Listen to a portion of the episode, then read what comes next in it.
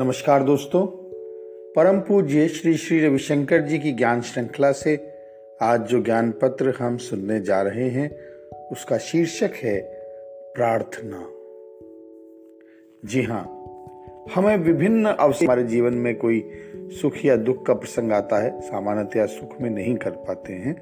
दुख का समय आता है तो हम प्रार्थना कर उठते हैं। ईश्वर से कुछ मांगने लगते हैं। लेकिन आज गुरुदेव बता रहे हैं इस ज्ञान पत्र में कि हमारी सच्ची प्रार्थना क्या हो सकती है।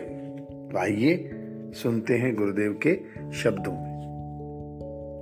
गुरुदेव कहते हैं कि प्रार्थना यह हो कि मुझे प्यास न दो, यदि तुम उसे बुझा नहीं सकते।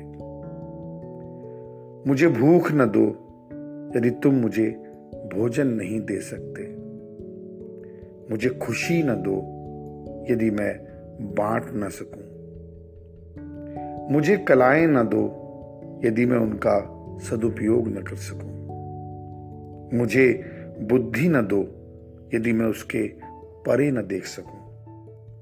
मुझे प्रेम न दो यदि मैं सेवा न कर सकूँ। मुझे चाहत न दो जो मुझे तुम्हारी ओर न ले जाए। मुझे राह न दो जो मुझे घर न पहुँचाए। और मुझे प्रार्थना ही न दो जिसे तुम सुनना ना चाहो। किसी ने प्रश्न किया, जब आप प्रार्थना करते हैं, किसको करते हैं? गुरुदेव कहते हैं, स्वयं को। प्रार्थना में मन अपने स्रोत में, आत्मा में चला जाता है। ईश्वर गुरु और आत्मा एक ही है।